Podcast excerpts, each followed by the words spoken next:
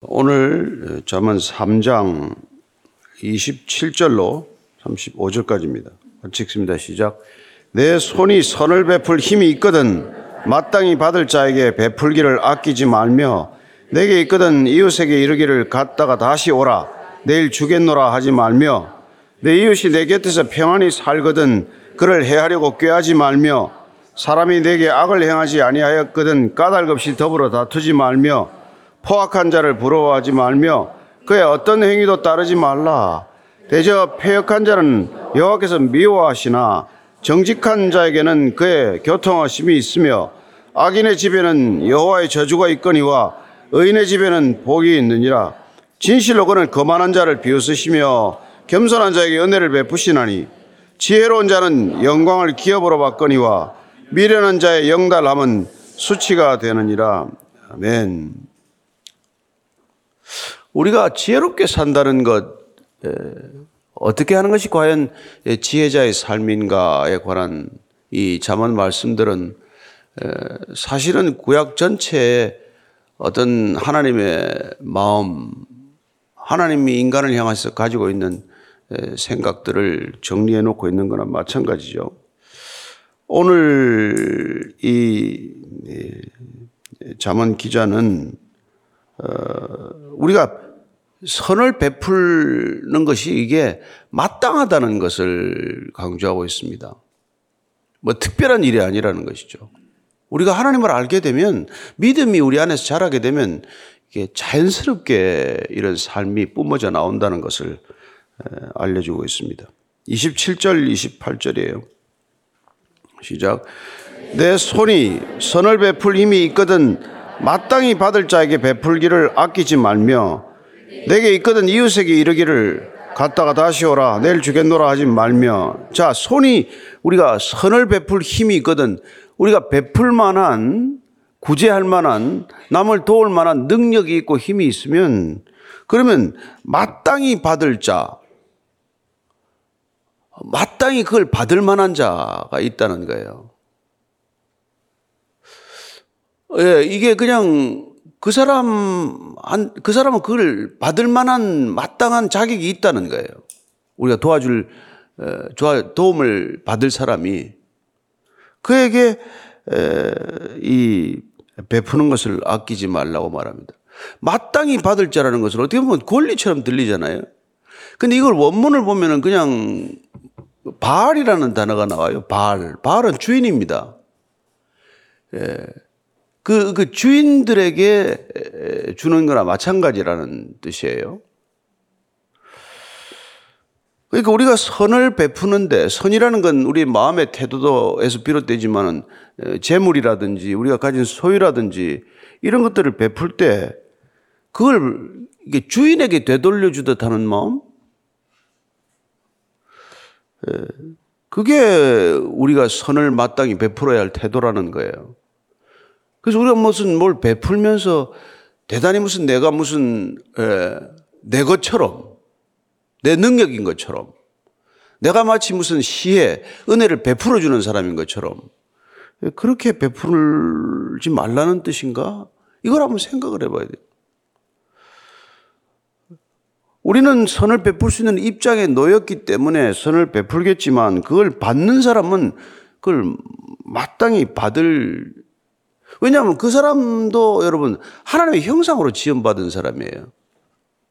하나님의 형상으로 지음받은 하나님의 사람이라면은 우리가 그에게 주는 게 하나님께 드리듯 해야 되는 게 마땅하다 이 말이에요. 그러니까 뭘 우리가 좀 베풀기 시작하면은 사람이 이게 어떤 때는 참 보는 게 부담스럽고 역겨울 때가 있잖아요. 여러분 기독교가 얼마나 많은 게 저기 저 구제를 하는지 몰라요. 뭐 제가 지금 최근 통계를 본 적이 없지만은 전체적으로 이 세상에서 일어나는 구제 남을 돕는 것들의 한 70% 가까이가 크리스천들이 돕는 거예요. 그런데 이 세상은 반기독교적입니다. 무슨 일이 일어난 걸까요? 우리는 도왔다고 생각하지만 그들은 도움을 받았다고 생각하지 않는 게 문제 아닐까? 그렇게 한번 생각을 해봐야 되죠. 교회는 뭘 구제한다는데 사람들은 교회가 그 차라리 없는 게 낫겠다. 이런 생각을 하는 이유가 뭐겠어요? 예. 우리가 베푸는 게 그렇게 여러분 인색하거나 베푸는 게 그만큼 교만하다는 뜻이에요. 받으면 기분이 나쁜 거죠. 차라리 안 주는 게 낫지. 실컷 주고 요거도 먹는다 그런 말이 있잖아요. 지금 그렇습니다. 기독교는 실컷 주고 요거도 먹는 종교가 되고 말았어요. 마땅히 받을 자라고 생각하고 줘야 된다 이 말이죠. 그래서 뭐 오른손이 한 일을 왼손이 모르게 하라. 주님 그런 말씀하지 않습니까? 정말 그 이게 보면 좀 우리는 억울하다고 생각할지 모르겠지만 예 그게 그렇지가 않아요. 예. 이게 보면 이게 뭐 하는 게 잘하는 게 아니라 안 하는 게 잘못된 거다. 이런 게 자문의 말씀이에요. 미리 보는 말씀이지만 자문 28장 27절 읽습니다. 시작. 가난한 자를 구제하는 자는 궁핍하지 아니하려니와 못 본 채 하는 자에게는 저주가 크리라. 그거 뭐냥 아유 못 본 채 그냥 지나가면은 그게 네? 저주가 임한답니다. 22장 2절이에요. 시작. 가난한 자와 부한 자가 함께 살거리와 그 모두를 지으신 이는 여호와시니라. 예, 가난한 사람이나 부한 사람이나 둘 다 하나님이 지은 사람입니다. 뭐 하나님이 지었으면 둘 다 형제네요. 그러니까 우리가 그들을 보는 태도 이걸 자칫 잘못하면은 예, 정말 어려운 일이 생기는 거죠. 요한일서 4장 11절입니다. 시작. 사랑하는 자들아 하나님이 이같이 우리를 사랑하시는 자 우리도 서로 사랑하는 것이 마땅하도다. 마땅히 섬김을 받아야 할 사람들이 있다는 거예요. 사회적인 약자, 어려움을 겪고 있는 사람, 가까이 있으나 도움이 받을 길이 없는 사람, 이런 사람들을 하는 건 마땅한 일이다. 뭐 특별한 일이 아니라는 거예요. 예. 그 4장 20절입니다. 시작. 누구든지 하나님을 사랑하노라고 그 형제를 미워하면 이는 거짓말하는 자니 보는 바그 형제를 사랑하지 아니하는 자는 보지 못하는 바 하나님을 사랑할 수 없느니라. 옆에 보이는 인간을 사랑하지 않으면은 보이지 않는 하나님을 사랑한다 할 수가 없다는 거라. 그 나는 인간은 사랑하는데 하나님을 사랑한다 이런 게 있을 수 없다는 거란 말이에요.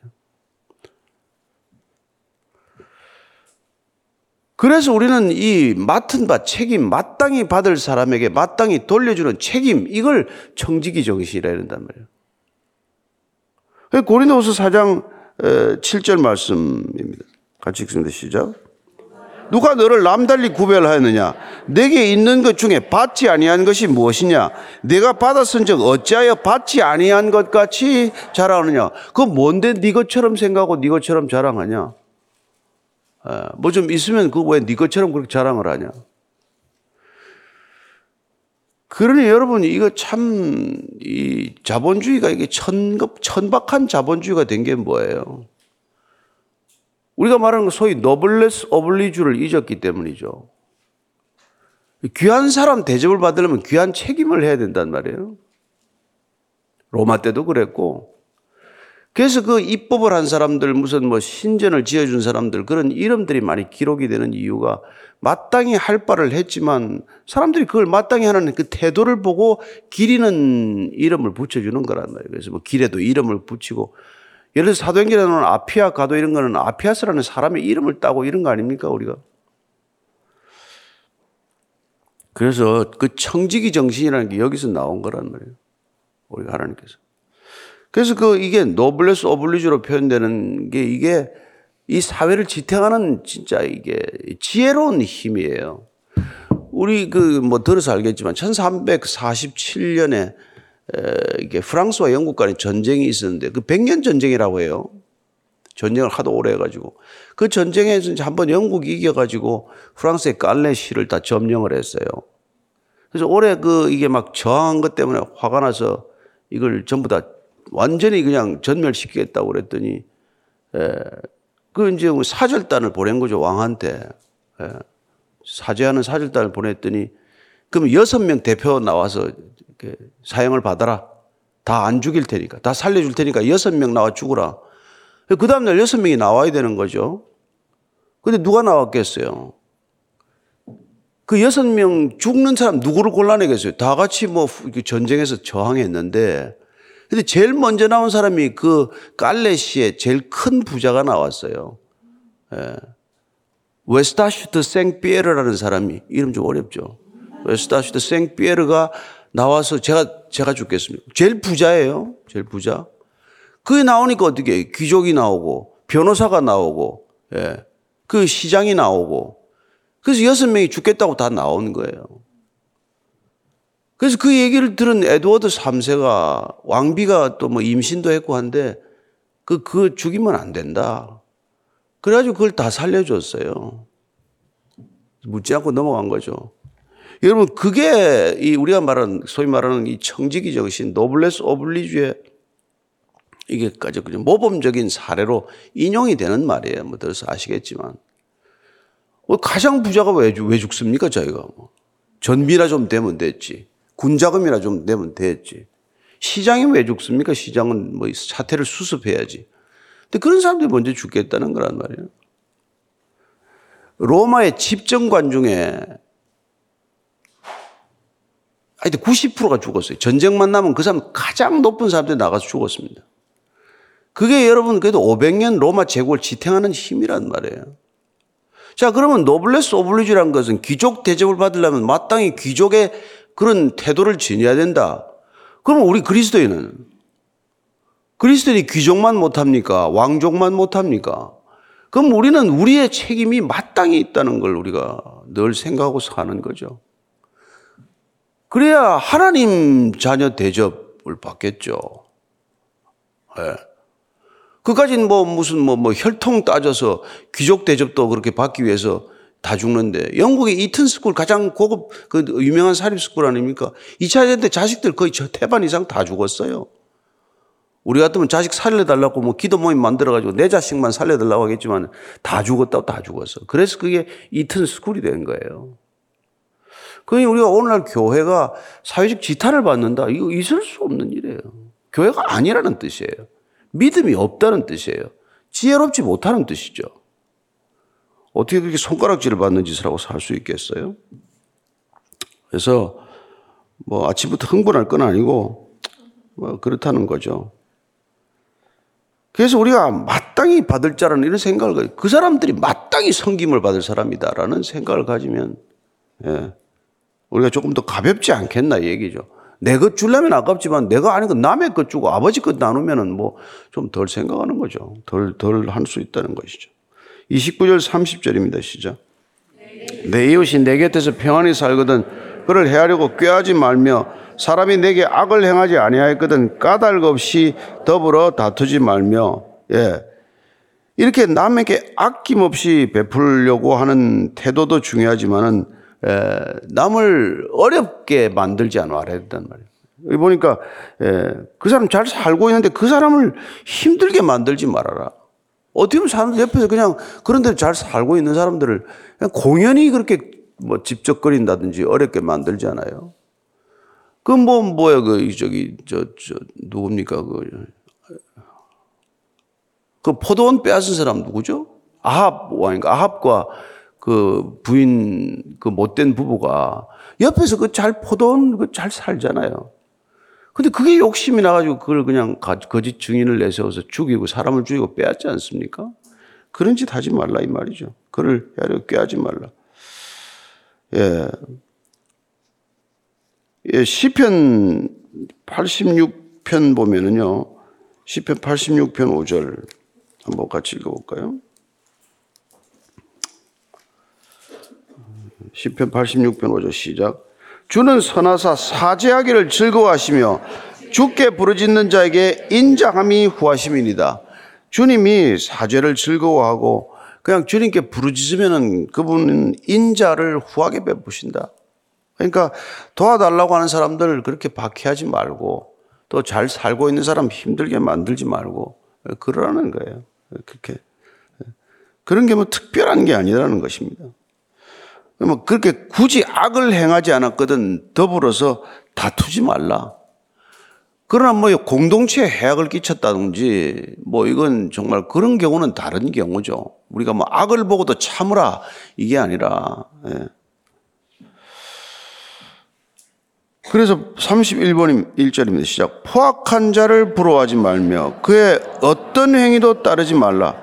포악한 자라는 게 이게 뭡니까? 뭐 이게 정말 그 폭력적인 행위를 일삼는 거죠. 폭력적인 일.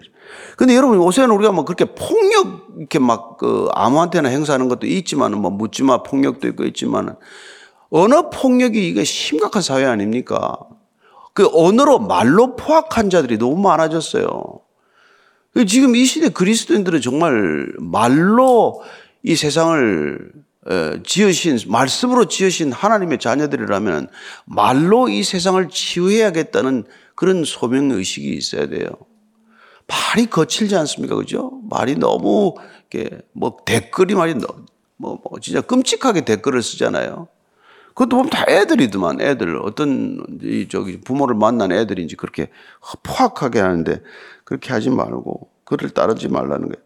그래서 우리가 그 조금 이따 나오겠지만은 11장 11절인데 자문 우리가 보면은 이렇게 나와요. 시작. 성읍은 정직한 자의 축복으로 인하여 진흥하고 악한 자의 입으로 말미암아 무너지느니라. 악한 자들의 거칠고 포악한 말 때문에 입 때문에 나라가 망한대요. 뭐 지금 뭐 우리 뭐 남의 얘기할 때가 아니지 않습니까? 뭐 보면은 다 뭘 잘하고 있어 보면은 예? 가서 뭐 피아노도 잘 치고 뭐 뭐 무슨 배드민턴도 잘하고 뭐 수영도 잘하고 애들 가서 진짜 구- 뭐 노래도 잘하고 춤도 잘 추고 정치하는 사람들 그놈 그놈 입 좀 잘 좀 썼으면 좋겠어. 그놈의 입들 때문에 나라가 망하게 생겼어요. 정치하는 사람들 입을 보고 찍으세요. 입을 보고 거짓말하는 입 찍지 말고 거짓말하는 사람 입 상대도 하지 말고 뭘 그런 사람들이 그게 나라가 망하게 생겼다 망하게 생겼다는 겁니다. 그 그리스도인들 뭘 하라는 거예요? 그냥 축복하라는 거예요. 우리는 우리는 축복하는 입술이 되라는 겁니다. 왜 안 싸우겠어요? 뭐 영국 의회는 안 싸우고 미국 의회는 안 싸웁니까? 그러나 의회가 싸울 때도 격이 있잖아요. 예. 그래서 정치인들의 언어는 정말로 중요한 거예요. 그런데 이게 뭐 세상에 어떻게든지 한국을 닮아가네, 미국도. 아이고, 참 대단하다, 진짜. 32절, 33절입니다. 시작. 대저 폐역한 자는 여호와께서 미워하시나 정직한 자에게는 그의 교통하심이 있으며 악인의 집에는 여호와의 저주가 있거니와 의인의 집에는 복이 있느니라. 여기 폐역한 자가 여호와께 미워하시는데 폐역하다는 건 원래 그, 그 뭐야 삐뚤어지다는 거예요. 삐뚤어 굽어진 거. 그래서 폐역한 자는 건 사람이 좀 굽어진 거 있지 않습니까? 우리가 정직한 사람 이게 곧게 자라는 나무에 비유하잖아요. 근데 이게 뭐 삐뚤어지면 나무가 곧게 못 자라지 않습니까? 그게 폐역한 자예요. 그러니까 하나님 그걸 싫어하시는데 에, 그러나 정직한 자는 하나님께서 그와 교제하고 교통함이 있기 때문에 에, 정말 의인의 집에는 복, 하나님이 함께 하시는 게 복 아닙니까? 근데 악인의 집에는 뭐예요? 하나님이 함께 하시지 않으면 그게 곧 저주 아닙니까? 하나님이 그냥 외면하시면 그게 곧 저주죠. 딴게 뭐가 저주겠습니까? 그런 저주가 있다는 거예요. 그래서 신명기 28장 20절을 보면은요. 이 시작. 내가 악을 행하여 그를 잊음으로 내 손으로 하는 모든 일에 여호와께서 저주와 혼란과 책망을 내리사 망하며 속히 파멸하게 하실 것이다. 그 자꾸 악을 행하고 말이죠. 예? 그렇게 이웃에 대해서 포악한 행동을 하고 예. 공동체적 질서를 파괴하고 하나님과의 언약적 질서를 거부하면 이런 일이 일어난다는 거예요. 하나님께서 저주하는 건 그냥 축복 안 하면 저주예요. 빛이 없으면 어둠이듯이 하나님 복의 근원이신 하나님이 얼굴만 돌려도 그게 뭐 저주가 임하겠죠. 그래서 말라기서 2장 2절을 보면 이렇게 돼 있어요. 말라기서 2장 2절 읽습니다. 시작. 만군의 여호와가 이르노라 너희가 만일 듣지 아니하며 마음에 두지 아니하여 내 이름을 영화롭게 하지 아니하면 내가 너에게 저주를 내려 너희의 복을 저주하리라. 내가 이미 저주하였나니 이는 너희가 그것을 마음에 두지 아니하였습니다. 우리가 이게 마음에 하나님을 두지 않는 게 하나님의 저주가 임한 거예요. 이 세상이 하나님 뭐, 뭐, 뭐, 뭐, 뭐, 이 자꾸 외면하고 하나님을 자꾸 욕하고 하나님을 마음에 두지 않는 게 이미 그게 저주가 임한 거래요. 예.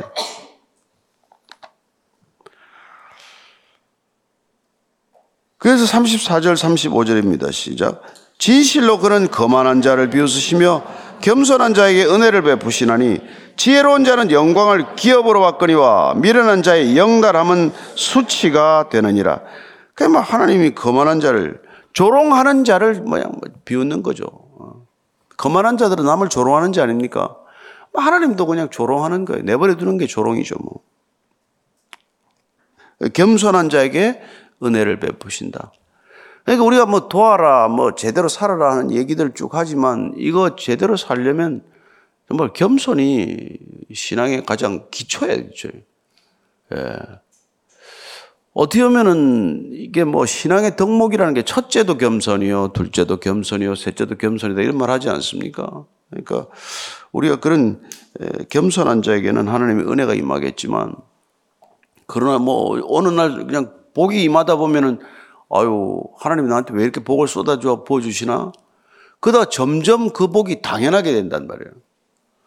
그래서 감사가 사라지지 않습니까? 그래서 교만한 자는 감사가 없죠. 겸손이란 뭡니까? 정말 모든 일에 감사하는 게 겸손이에요. 예. 이거는 내일이니까 그냥 그만두고 이것만 주님 좀 알아서 해 주십시오가 아니라 모든 일에 기도하는 게 겸손이죠, 뭐. 그죠? 예. 그리고 뭐 좋건 안 좋건 그걸 뭐 내 잣대대로 가르는 게 아니라 어떤 일이건 하나님께서 그냥 좋은 걸로 갚아주시겠지. 나한테는 최선으로 인도하고 계시겠지. 예. 그렇게 뭐 사는 게 겸손이죠, 뭐.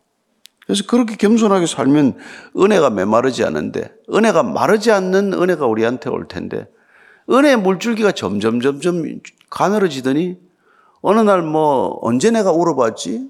눈물을 흘린 적이 언제지? 이런 기억이 까매지고, 예, 뭐, 이렇게 되면, 뭐, 이미 이제 그 마음에 멸망이 임하고 있는 것이죠.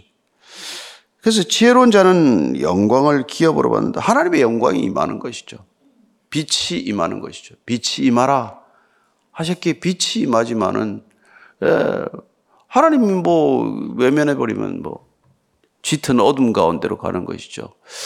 그래서 우리가 지금 달려가고 있는 세상이 이렇게 뭐 대낮같이 밝히고 살고 뭐 건물에 뭐 밤새 불을 밝혀놓고 우리가 퇴근하고 하지만 그러나 우리의 마음은 그렇게 결코 밝지 않다는 것입니다.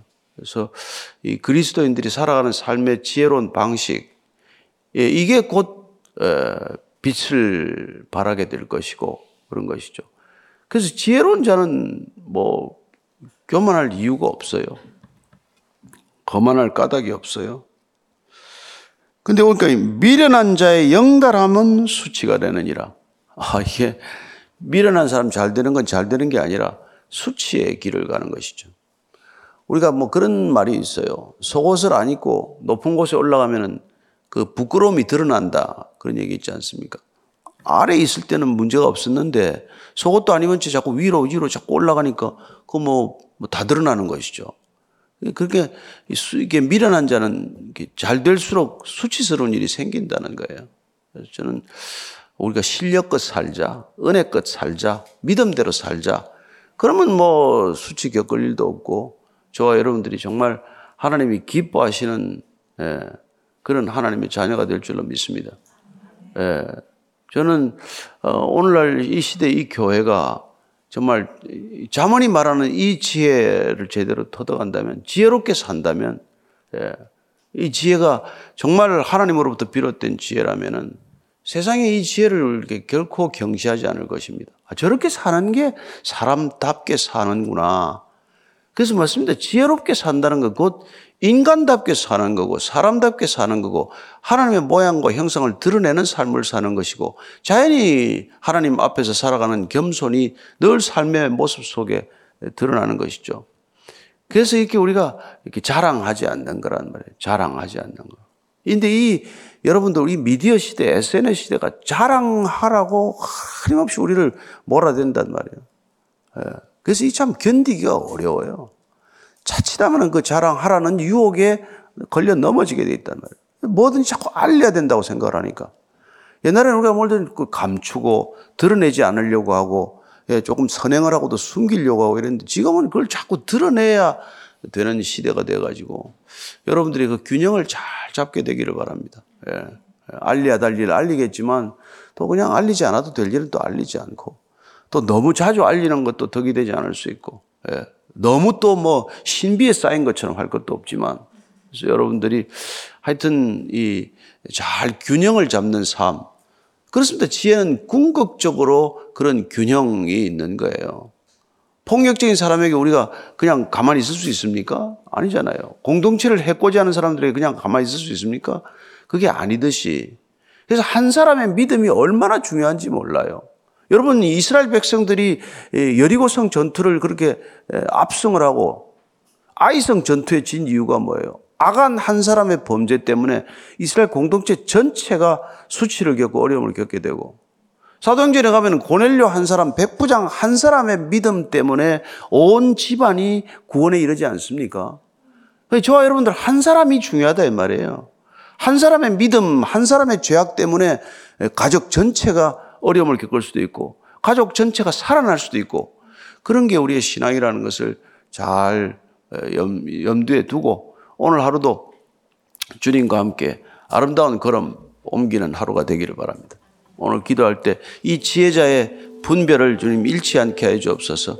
하나님 이 지혜로 오늘도 우리 공동체를 넉넉하게 하는 공동체, 향기로운 공동체 하는데 우리의 마음과 뜻을 다하게 하여 주옵소서. 한번 그렇게 기도하겠습니다. 하나님 아버지, 어, 정말 이 세상이 악취가 진동합니다.